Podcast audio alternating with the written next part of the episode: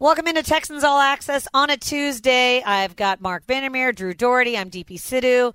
Um, I wanted to, Mark, before we go anywhere. Yes. I woke up this morning. I was on my phone looking at Instagram, and I instantly thought of you Why? because DeAndre Hopkins' Instagram was hacked. was hacked. Yes. it So early this morning, I start my his Instagram feed's populating with pictures of some Instagram model. Right. Clearly, it's not him. The They were name had changed. by the way. they're clean as what I saw. I, I guess I'm saying this in support of the hacker. You know, I mean that's terrible. like I hate I hate what he's done, but but on the side note, but I thought of you because I remember being in the studio a few years ago. We left for a game, Yes. and your Twitter got hacked. 2013, wasn't it? yes, Yes, it was because hacked. it was about Matt Schaub. because Matt Schaub got traded for was it Josh Gordon? That was the Yeah. trade. That was the that trade. hacker put on there on my account, and I was giving uh, Vanderkid too a bath. I mean, I think he was still yeah, it's 2013, so he was Yes. like nine months old. I was giving him a bath, and my phone was blowing up, but it was my birthday. It was our It was our birthday. birthday. It was a Friday our night, bir- so it it was was a a Friday- Friday yeah. night. It was our birthday. We have, we share the same birthday, and I'm thinking, oh, my phone's blowing up because People it's my are just wishing me happy I thought- birthday I, I thought again. it's nighttime. Like the phone would be blowing up earlier in the day, so I just looked, and it was um, it was Tanya Ganguly calling me, and I'm like, Tanya doesn't call me, so and she's not wishing me a happy birthday, so I picked it up. She said, Hey, did your Twitter account get hacked? It's too loud. That's not how. Sh- and, and I instantly said, I'll call you back, and you know. Honey, take care of Vanderkid too. I really it like just that. rinse him off. I've Yeah. got things to do. He's do. fine. He's nine months. He can swim, right? So I instantly go to Twitter and I'm thinking, ah, I've been hacked. You really freaked out, but you know it's not a big deal anymore because I think all you because DeAndre actually It felt awful. got on Twitter and said IG's been hacked, working on it, whatever. It's but such think, a violation. was that when we were leaving for the San Francisco trip? It was when we were leaving for the San Oh, Francisco. and then I like how you guys were just really breaking down the trade, why it would and wouldn't work. Like, like Marcus, was? Marcus still freaking out. I think. It was me, you, and, and maybe maybe some other people Oh, on the at- bus. We were talking about the trade. Like, okay, but anyway, about this trade, like Matt Schaub for At the time, Gordon. in- there, we need this. Isn't really that balanced. Okay, well, your foibles with uh, social media, I think, have played Yeah. into this because last summer we went out to dinner, all of us at Right. the uh, Greenbrier. We went to that pizza place, and your family was with us. Oh, yeah. and I think you got up to get a drink or something, and uh, I think John asked. Vanderkid one Mm-hmm. something about like, uh, what do you think of your dad on Twitter? And your son said he'll mess with you when you're typing something, and he said he'll like he'll put his get his finger kind of move it close to your head, and you're like, stop, because you're oh, so Oh, yeah. worried you're gonna mess up and Yeah. sound wrong. I don't want were- him near that You phone. want you want no distractions when you're tweeting or on social well, that was because of the Hard Knocks tweet too Oh yeah. that went out. But your son, we, we had a good laugh that your son is already messing with. can we can we just vaguely describe what happened? Because I I'll- think that I'll tell the I think that was worse. I'll tell the I story. think that was I mean, worse. since we started with this topic today, which I don't know if it's a topic, but it kind of is. When Hard Knocks came here, and in this room, in this room, the Hyundai Texans radio studio, which doubles as our digital TV studio, that's where Hard Knocks set up Michigan, uh, Michigan Mission Control, and it was awesome. It looked like NASA in here, and I took a picture of it and I tweeted it out. Hard Knocks here to you know get things fired up for Camp 2015, and I you know hashtagged it right. So I, I tweeted that out, and then I go to Instagram and I go to set up a post there, and I go hashtag heart, and it's like heart, and it's spelled it wrong. It took the N out of Knocks, and I'm like, that means that, That means on Instagram. Instantly, I knew on Instagram on uh, Twitter. I must have done it wrong because it was it was like, oh, this is what you mean because you spell it You like just that. No, I don't like- spell it like that. oh my gosh! So I went to Twitter and yes, I deleted it instantly, but somebody liked it. They didn't retweet it, so it was very quick. And it was JP Shadrick of the Jags. The And I- Jaguars. I, called him up instantly, and I just said, JP. ta- oh, he re- he did retweet it. I said, JP, take down that um, take down that tweet right away. Blah, blah, Did he not notice it? He must not have noticed it. He was like, okay. He was laughing, and he said, okay. He didn't even know Okay, why. Mark, I think I will. Yeah, he did in that voice. and then he took it down, and I called him right back, and I was t- checking, checking, checking, and nobody else got it. I got it in time. Otherwise, You're lucky there were no screenshots. that would would have been, been. like Florio. That would have been, you know, pro football. T- that would have. It could have been a career ender. I'm not kidding. You I- know, that's an innocent mistake, Mark. it's but it's not. It's an innocent mistake, but it's a bad one. It's a just bad one. It would have not been like embarrassing. ins- it's not offensive necessarily. Necessarily. It's just it was it borders on obscenity, really. Well, I- But that's- it- I- unintentional. I, I, I woke up this morning and I, I thought of you when, Yeah. when DeAndre's um, Instagram got hacked because it, it, you felt awful and I hope he doesn't feel as awful because I think it just happens these days. Yeah. Um, all right. Well, it is. You know, we've got OTAs wrapping up this week and veteran Mm-hmm. mini camp starts next week, but it seems like it's been really busy around the building. Mm-hmm. We've had some special guests walking around here. I mean, I know it's not really a hot read. it's been a who's who around It's been a who's who for an Legends. off season. Yeah. Um, Brett Favre was here. I know there, it's on Twitter now, so I didn't. I did not know. I thought they were speaking to the team, but apparently they're all shooting something for Yeah. NFL Network's NFL 100. Brett Favre, Michael Vick, and Steve Smith Right. were all here in the building this week. How cool is that? Do you think they spoke to the team as well?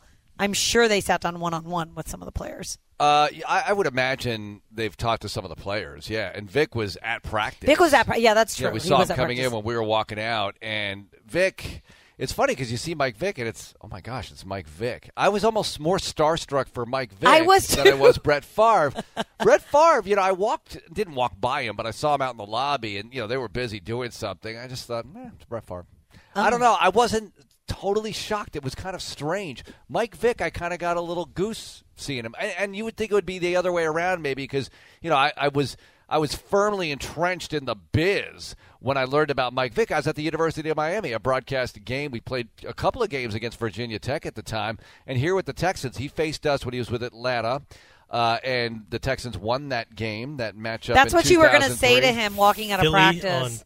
On Thursday Night Football That's right. Ten. You were at that game. The Texans are one No, and one. I was not at no, that game. Yeah, I was one and one all time against Mike Mark, Vick. Mark was going to lead with that in his conversation Yeah. with Vick. and we so were the one and one. Hurricanes. so the Hurricanes, because Vick blasted the Hurricanes in '99 in Blacksburg, and in, and then in 2000 he was kind of banged up, kind of gimpy on an ankle at the Orange Bowl, and the Canes beat him then. Well, I So think there. that's. Uh, I think with everything happening with the NFL's 100th um, celebration this year, we've had a lot of things happening. Yeah, they were at there the- because you there's- know J.J. Watt, that Favre was his hero.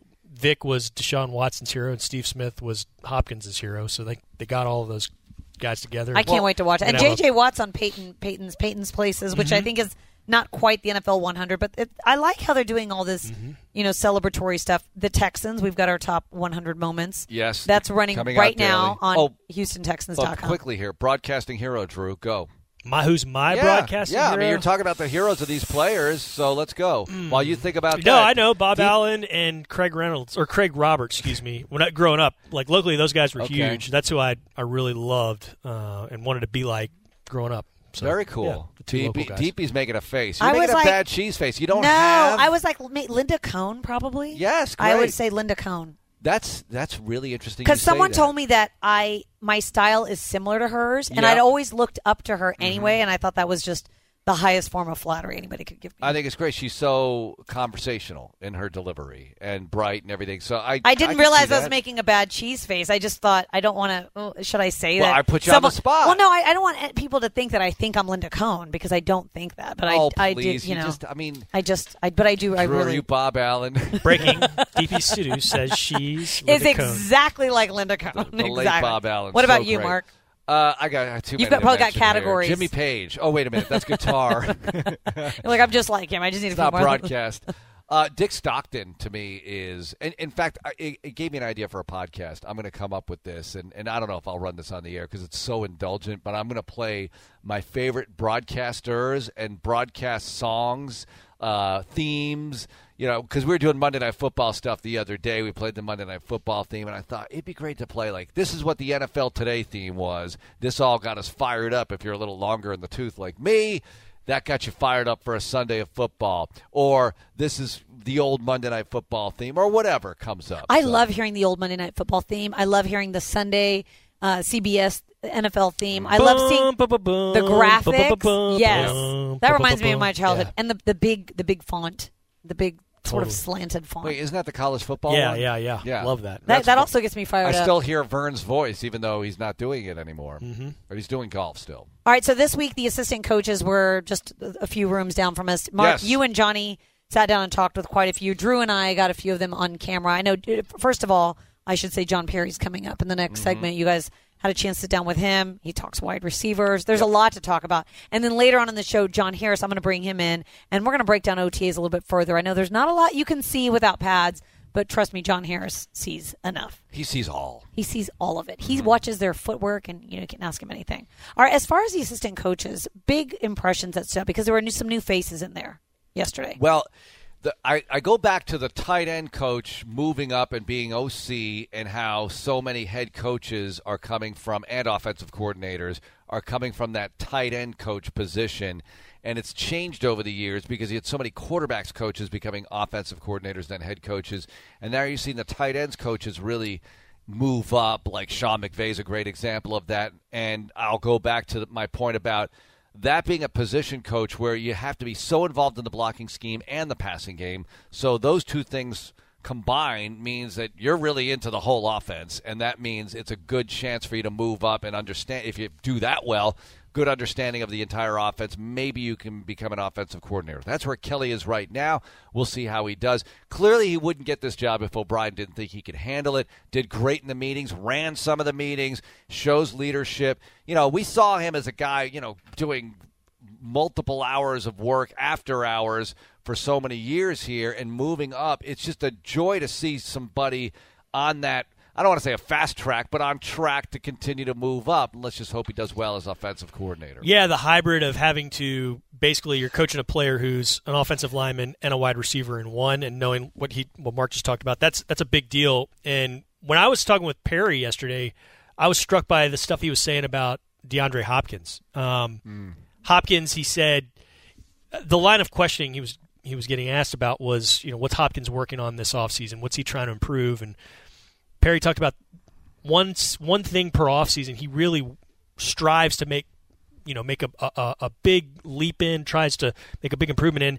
And he pointed out, he said in 2014 when we got here, if you go back and look at the tape, Hopkins was not very good on the sidelines. He was not very good at the sideline catches and getting his feet in and all that stuff. So that offseason, he really worked on it. And the next year, he's in the Pro Bowl. He is pulling down that touchdown at Cincinnati, which is one of his greatest catches ever. And now he's the maestro at it. He's not just the best receiver in the game, he's the best along the sidelines, too, and catching that. And so each year he's worked on things.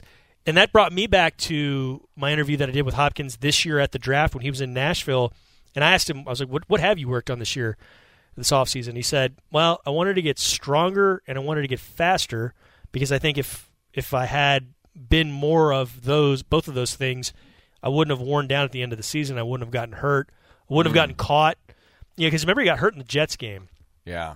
and he, he, he said he wouldn't have gotten caught and, and messed up the ankle then. So But I, to me, I think that's one of his strong suits is how durable he is. Yeah, because yeah, you no, he watch, you watch like wide receivers around the league. The fact that he had that streak going of which makes it all the more impressive because That if, he, he's st- that if he, he- does get that right. much stronger and that much faster, look out because he's fast enough. I mean, that's people have said, "Well, he's not not a burner." Well, how many long touchdowns have we seen him have? he can there? run. quite a few, you know, and he's he's fast enough. And if he's working on his speed and, and building that up and getting faster, I mean, it's it's it's going to be a fun fun season again, you know, for DeAndre Hopkins in this offense. DeAndre Hopkins, Will Fuller, Keke Coutee, and a number of wide receivers tight competing for that yeah. that last spot. Uh, John Perry is going to join us in the next segment of this show. Also, Andre Johnson talked to us, and he had some very interesting things to say about what his conversations with DeAndre Hopkins are like, how he helps guide some of these young receivers. We'll get into that and John Perry, and then John Harris, obviously coming up later on in the show. Texans All Access, don't go anywhere.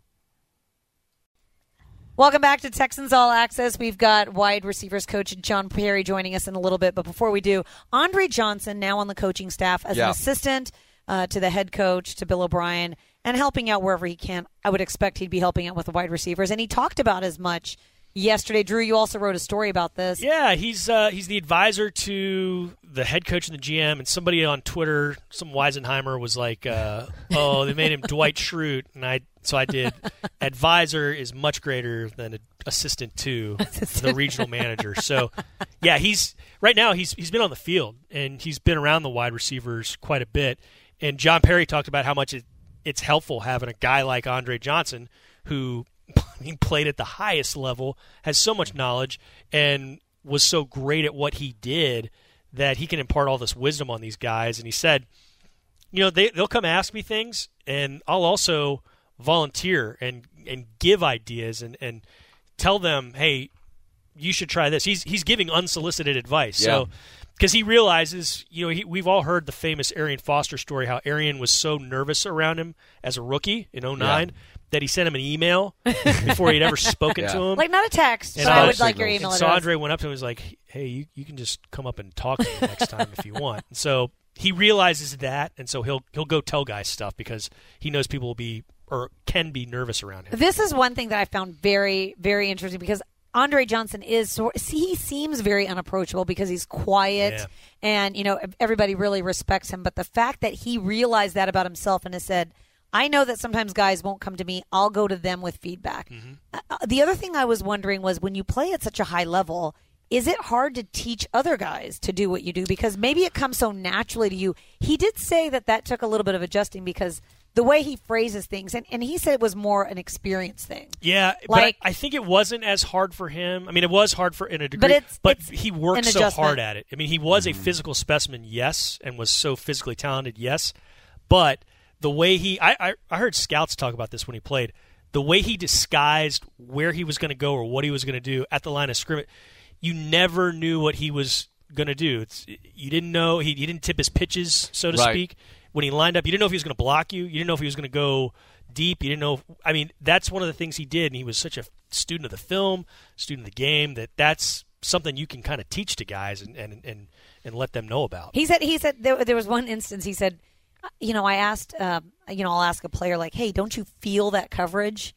Like, Yeah, that's yeah. how that's you know that's how instinctive it is to him. Yeah. And, and the, the guys, Yeah, he's part like, Jedi, too, so these that- young guys are like, tough. no, I, I don't feel that. So he realized he had to stop and I feel it. the pain when I get tackled. That's what I'm feeling here. Don't you just feel the ball in your general vicinity? And DeAndre Hopkins, how about the fact that, and we know from last year at the Greenbrier, Andre came out to practice.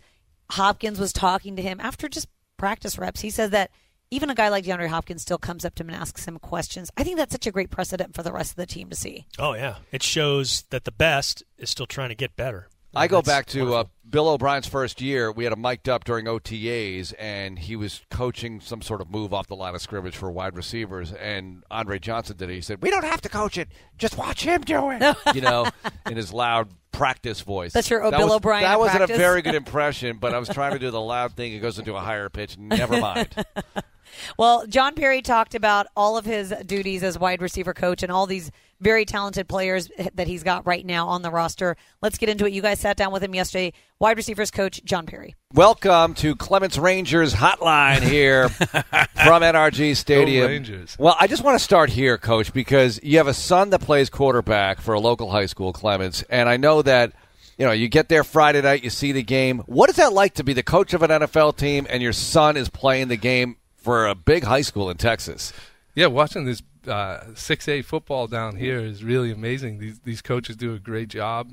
They really prepare their teams. It's really fun. So it's nice to step back, honestly, and that's one of the huge benefits of being an NFL coach is that you know Friday nights you do kind of get your time to yourself. So you know Texas Friday Night Lights, I'm able to get to almost every one of his games. So Beautiful. It's been awesome.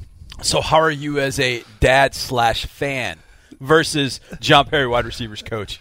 my guess is if you talk to my wife Jennifer, she she would have a different opinion. But I think I'm pretty mellow. I don't know. We'll see. She would probably have a different opinion, but we'll, we'll leave that for another show. Okay, so let me present a scenario because at my alma mater we have a brand new football coach who you are related to.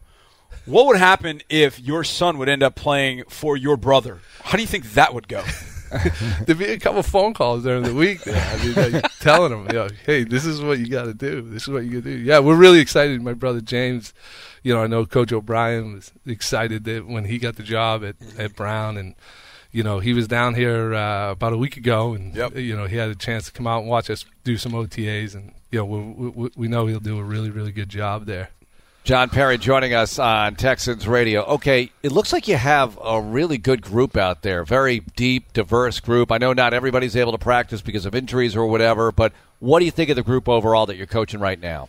I I think it's just a really good gro- group because you know when you look at DeAndre and Will and just the way they're approached this offseason, even from an injury standpoint, they're great in the training room, and then when they come into the meeting rooms, they're uh, communicative in you know in, in pointing out things to younger players and really absorbing some of the things that we're talking about anyway. So that's that's where it starts, and then you know, uh, uh, other than those guys, you really don't have any. And you know, you call those the veterans in our group, and they're both young players themselves. And then you know, you have uh, you know a, a, good stock of young players.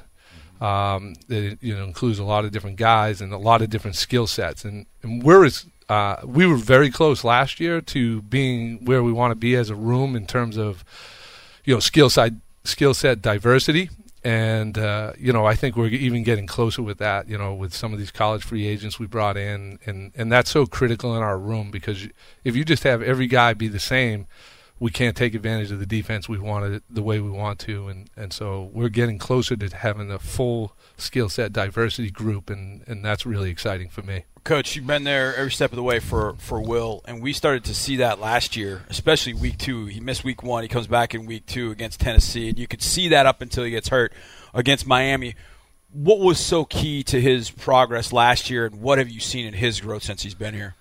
Well, one of the things we talked about, uh, you know, when, when I first got into the receiver room was just, you know, just catching the ball on a consistent basis, and, and he did a really good job of that two years ago, and then you know last year up until when he got hurt, he didn't have any drops. So we were really excited about that. Um, the thing that we talked about last off season with him was just you know getting stronger and doing a great job in the weight room and just increasing his play strength. And, and the way I watched that out on the field as he grew last year was incredible. And, and the best thing about that is you know, when I asked Will, I said, "Do you feel stronger out there?" His his first initial reaction was like, "No," and then I showed him some examples of where it showed up. Yeah, and he was like, "Wow, you're right." You know, like some times where maybe he got out battled for the ball a couple of years ago, where last year he was battling for that ball, and so that's really encouraging for a coaching standpoint. Is just watching these guys like take it, take the opportunity to look in a mirror and say, "This is what I need to do to get better." And both those guys have done that in the time I've been here. And now you're starting to see that trickle down into a guy like Keke Coutee, who's been out there every single day for us here in OTAs. And, you know, so like that kind of, you know, unspoken leadership from Hop and Will has really, uh, you know, going to pay a lot of dividends as we go forward. With Coutee and Vyncint Smith, you're looking for a year one to year two jump here. So, what about that with each of those guys?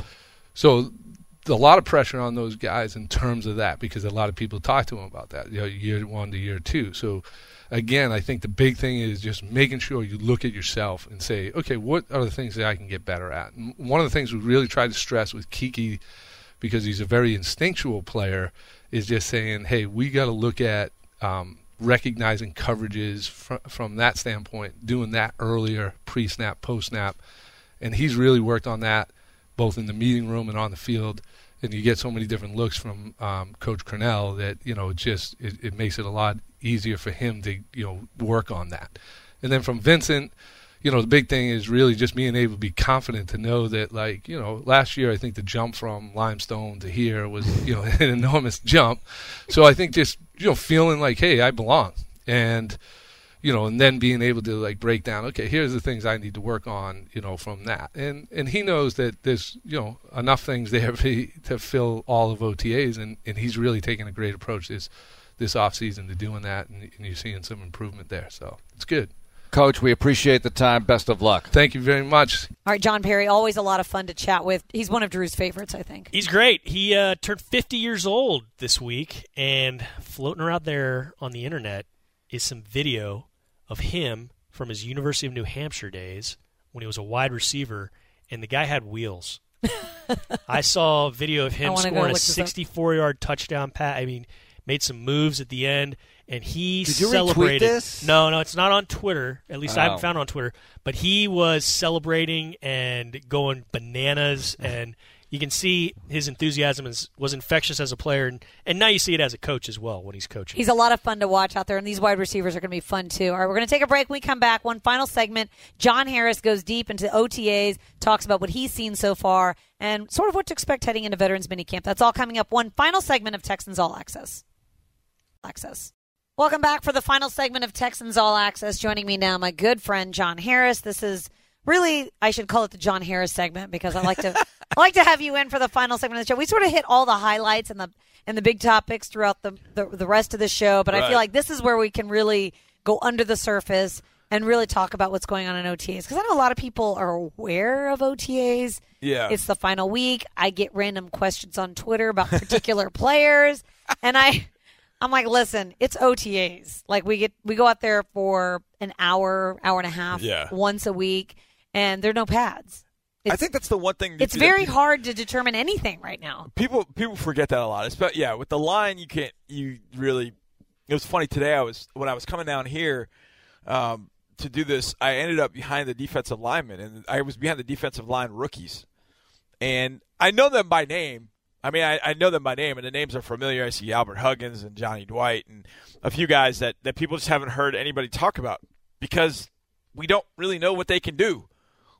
And we see even le- and we see even less of them right at OTA. Exactly. That's, that's the point because they're they're in shorts and t-shirts. Basically, we don't even know what these guys can do. That's why we've been talking about these rookies. That's why Tyron Johnson has been talked about from Oklahoma State. Because you can see the receivers, you can see the DBs, you can obviously watch Deshaun throw the football. You have no idea what the, the linemen are doing. Now, I'm one of those sick individuals because I've been doing this for a long time when they're out in shorts and t-shirts and would have to do with my own players when I was coaching just watching footwork watching just kind of the little things and seeing how it's going to translate. Is that going to translate? When they do put pads on trying to figure that out. But even at that point it's really really hard but here's the other aspect and, I, and I'm, I'm glad you brought this up we are we're out there for an hour and 15 hour and a half maybe watching one of every three practices so there are two practices that go on during the week that we don't we don't we don't we don't see. So there's a lot that's transpiring in those two practices. So trying to figure out from week one to week two, week two to week three, what exactly has gone on and what has exactly transpired. Like, okay, this guy is at this position doing these things. Last week he was with the other group. Now he's with this group. Now, and it's like, wow, man, it's just so hard. So I just try to take it at face value when I go out there and watch. And okay, the day I'm watching, what did I see? What did we see? Okay, we saw this guy do well. We saw this guy do well. And a lot of it goes back to the receivers and DBs just because that's where you actually get to see the, the action, really, is with those particular positions in this camp. But I'll tell you this. There's one thing that I that I know for a fact that if Keke Coutee is healthy for 16 games, he's going to be a serious problem for people. I agree. He's unbelievable. He's getting and he's getting a lot of reps right now. a ton. Obviously, without uh Fuller and Hopkins out Right. there, but to see Coutee out there, also, uh, you know, I think he just looks stronger. I was mentioning this You, to yeah, Seth you and I talked about that. The and he first practice he, he wrote down a note, and I was like, well, don't quote me on it because I haven't asked him specifically. Yeah. But it, I know that he was working on those issues this offseason, and it looks like he's gotten stronger. I know a lot of guys. I I talked to Will Fuller last year, and you know he obviously he I mean his ACL. There's not much you can do Yeah. about that, but he had said the that offseason he trained with a bodybuilder, put Yep. on a lot of weight mm-hmm. because there's certain injuries that can be avoided Right. if you put on that extra weight. Some of those soft tissue injuries, some of those rib injuries, obviously torn ACL, things like that. Broken bones, you cannot because even JJ Watt broke bones in his legs.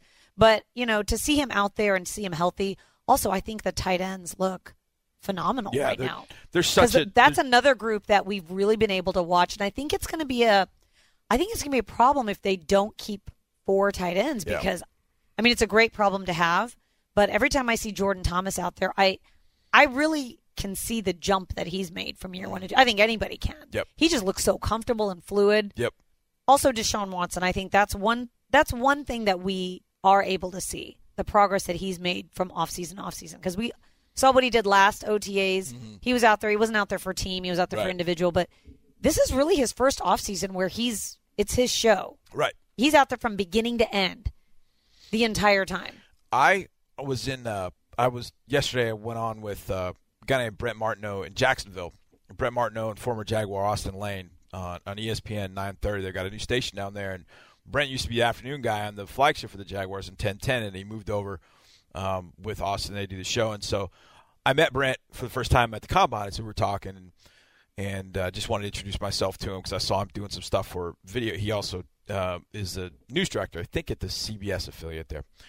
And so we were talking. He's like, "Hey, man, come on my show." I okay. So he called me, and I, I came on the show, and so he was asking me about the, the Texans and asked me about Gipson. And then he got the he got the Deshaun, and I don't blame him for this. I wasn't mad at him for for he said this. He said, "John, I'm still sort of curious about Deshaun." He goes, "I'm not trying to be a hater. I'm not trying to be negative about him, but I think a lot was expected, and yet maybe he's not thought of in that same category as Patrick Mahomes." And as he's asking the question, like I'm like, I get it, I get it. But the flip side of it, and, and I think you just said it, DP. Here was a guy last year that threw for over 4,000 yards, 25 touchdowns, ran for over 500 yards, and had six touchdowns rushing. He's the only player in NFL history to do that. Coming off an ACL, without Will Fuller for eight games, having been sacked 62 times, did not have D'Onta Foreman for the majority of the year. I, I just say for the year. Basically. Was dealing with some major injury Was- in the middle of that patch. Right, was dealing with an injury himself because of the pounding he was taking. And yet he led the team to the AFC South Championship. He led he he put up those kind of numbers and people still doubt him. And I can see that and Brent's not the only one and I'm not putting Brent on blast. I think Brent's great. But I think- I but he think- asked a valid question. But I I- think I it's a thi- question nationally yes, that people are asking. And like, and he's like, "What's the vibe in Houston?" And I said, "Look, I don't want to make excuses. I said I'll just give you reasons." And I and I kind of outlined that. And I said, "What happens if you take those sacks and you cut them from 62? Say you cut them in half, cut 62 to 31. That's 31 more passing attempts, and maybe you complete 24 of them. Let's say you, you 20 20 to 24. Five of those are going for touchdowns at a minimum." That's now you're up to 30 touchdowns, which break the record that Mark has always talked about. Now you're in that 30 touchdown a year category. And you didn't have Fuller for eight weeks. So that's another five to six at a minimum. So now you're starting to talk about 35, 36. And we really haven't talked about the fact that he's now coming in healthy for the first time. He has he has the uh, run of the offense now that he's been here in his third year. So you've got all of that. You've got to think that with Foreman being back, that'll help the run game. Fuller being back, Coutee being fully healthy. You have all those things going for you. I think the one thing that Deshaun has to do this year is have one of those games nationally where he goes you know, with Mahomes against Mahomes. Like he goes toe to toe with Mahomes, and he has one of those games like he had at New England, at Seattle, um, New England, Seattle, or Philadelphia last year, and then they win the game. And then it's also like, whoa, wait a second. Uh, check out what Deshaun Watson's doing. Because this thing can flip on a dime. Because last year, we were talking about Carson Wentz. Oh, if Carson stays healthy, he was in an MVP candidate uh, uh, classification. But then Wentz has a not great year. Foles steps in, leads them to the playoffs, and it's like, wait, how good is Carson Wentz? This thing kind of rides the waves for guys, especially in Right. the first five years. But I think But- you're, to your point, it's that's what the national conversation is because I think people Right. that are in Houston that are following the team. Right. I mean, I don't think anybody looks at Deshaun Watson and says, "Oh, he's just not as good as we thought he'd be." Right. I don't really hear anybody saying that. I think everybody sort of understands the Right. limitations this team had, especially with all the injuries and then the offensive line being young. Yep. And you lose Seantrel Henderson in week one. All of a sudden, you're shuffling guys around, and it took you a few weeks to figure out what that Exactly. right fit was going to be. And even then, your guards are banged up for the rest of the year. Zach Right. Fulton was hurt. Senio Kelemete was hurt. Yep. Still, those guys played. Yep. Still, the team got wins. But just imagine. I know every team has its share of injuries, but I think I don't really look at it like, oh, but Deshaun Watson didn't live up to the potential. I, Yeah. I I, mean, he's we- only he's really in his first full year as a last starter. year was the first year he passed 16 games. yeah so started, and I know Mahomes also was was young, but you know, I, I think I would have liked to see that Kansas City Texans game be a primetime game.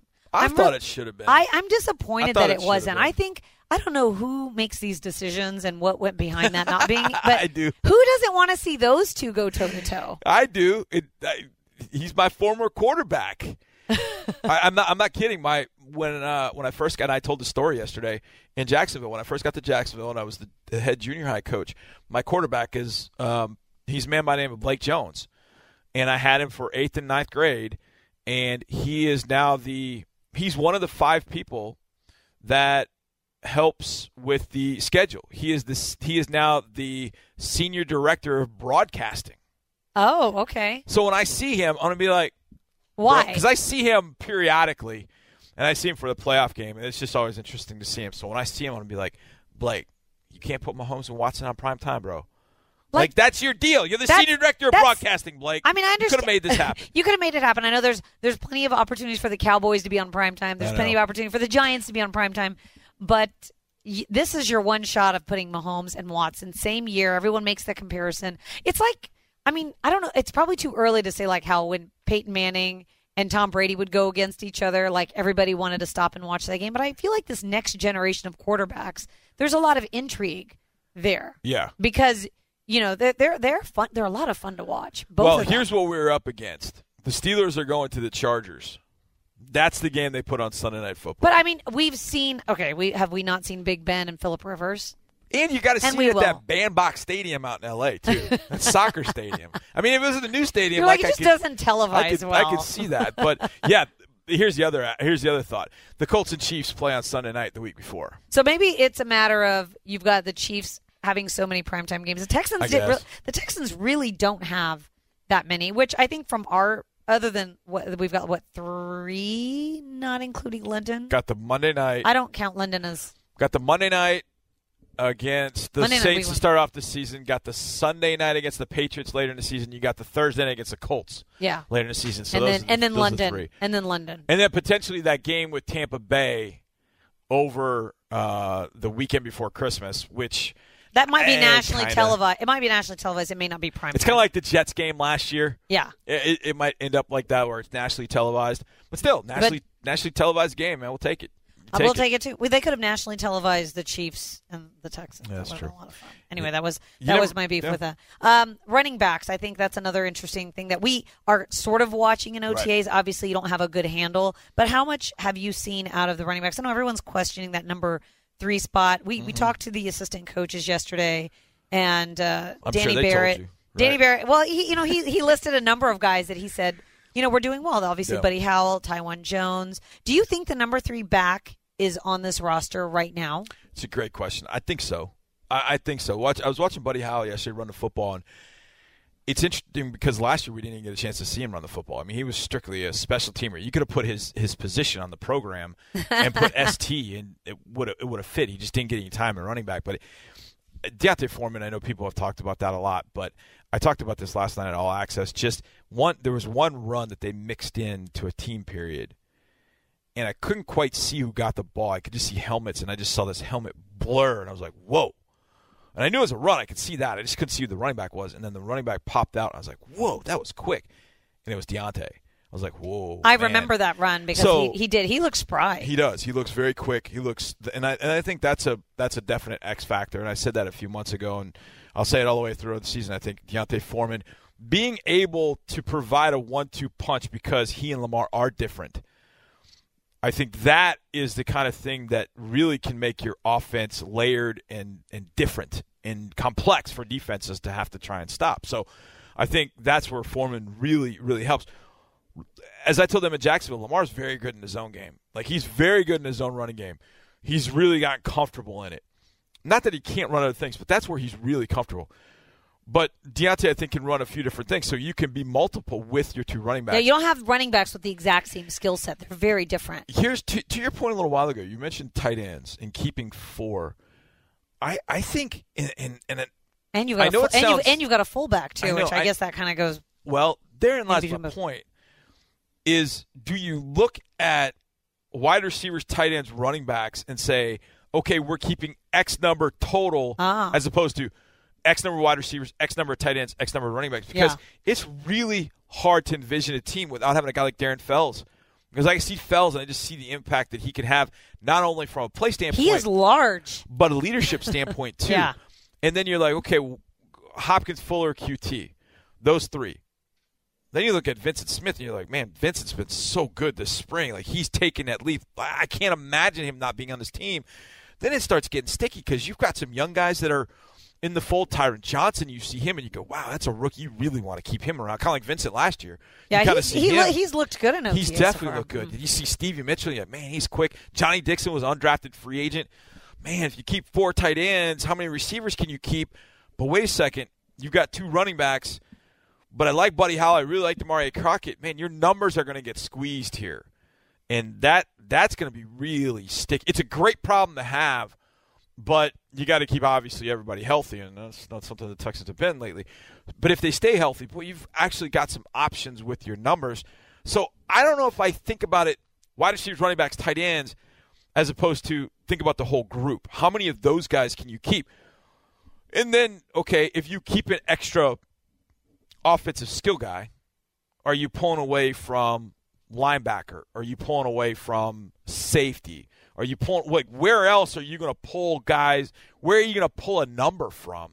That's where it starts getting really, really complicated. I think with this group. I think in the past few years you looked at it and went, okay, I think these guys are going to be the five receivers, or they're going to be the six receivers, or whatever.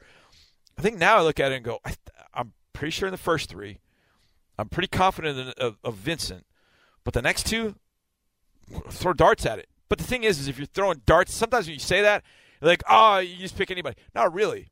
You've got some good options for five and six if you keep six wide receivers.